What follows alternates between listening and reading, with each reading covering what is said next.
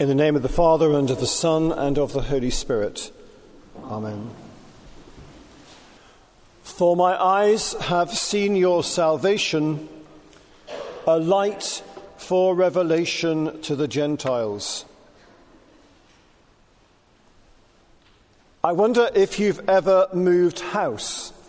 I suspect many of us have. Um, in our household, we're in the middle of planning our house move down to London. Uh, and as we do so, uh, we're looking into the new house that we're going to be living in, um, its opportunities and its challenges. Um, and we're also uh, trying to work out how to get out of our current house and make sure that it's in as good a state uh, as it can be for the future. All our stuff has to make its way from one house to another and that requires planning and organisation. And so, as you can imagine, in our household just at the moment, quite a lot of conversation has got two directions of focus within it. The first is looking forward to that which is to come, uh, and the second is looking into the present and the past just to make sure that everything is sorted out. Uh, that's true also, I have to say, um, of my uh, work and ministry uh, as canon precentor here and picking up some of the things uh, in the new diocese. It's also true um, of lots of other aspects of moving and change within any organization or any situation.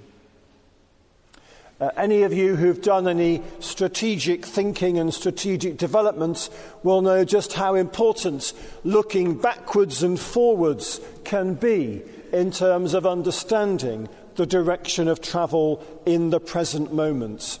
In order to work out what we do now, it's quite useful to look at what we've done in the past and also to look forward to that which we are about to do. And that brings us quite nicely to the Candlemas story.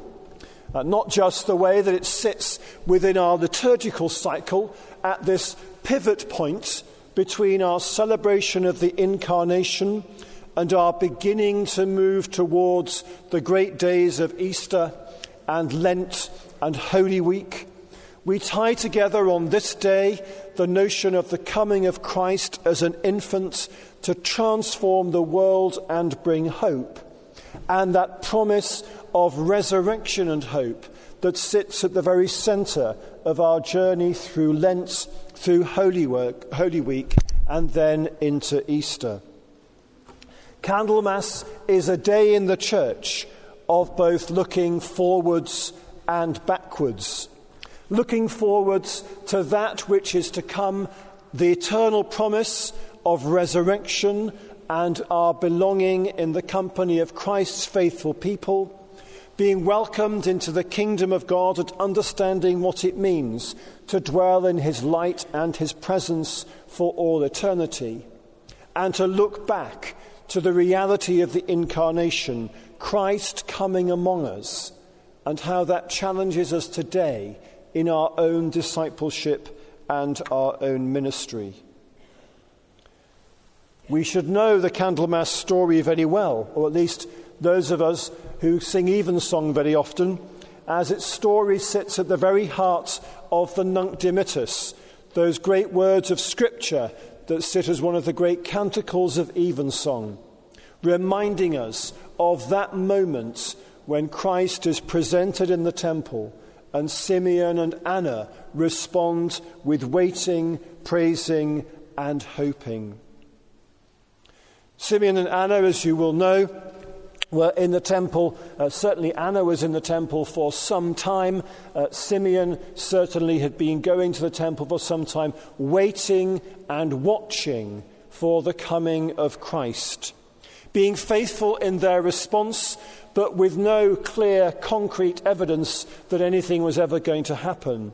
And yet, through trust and faith, they travelled and waited praying in the presence of God for the coming of the Messiah. And then Jesus came among them, presented by his parents, and their reaction was immediately one of praise. Singing praise to God for that which had happened to them and also for that which had happened to the whole of humanity.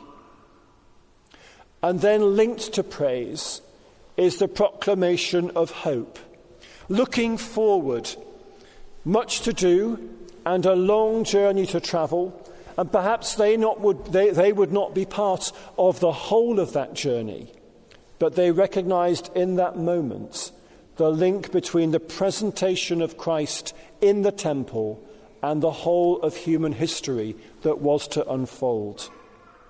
For Simeon and Anna, that great moment of Candlemas, that great moment of the presentation of Christ in the temple, brought their waiting to an end, provided a moment for praise and an opportunity to express the hope that they shared together. And so we find ourselves at Candlemas. Uh, we had a discussion at breakfast in our house um, about uh, Candlemas and candles. Uh, and those of you that are observant will notice that you've been given a candle um, as you have come into the cathedral this morning.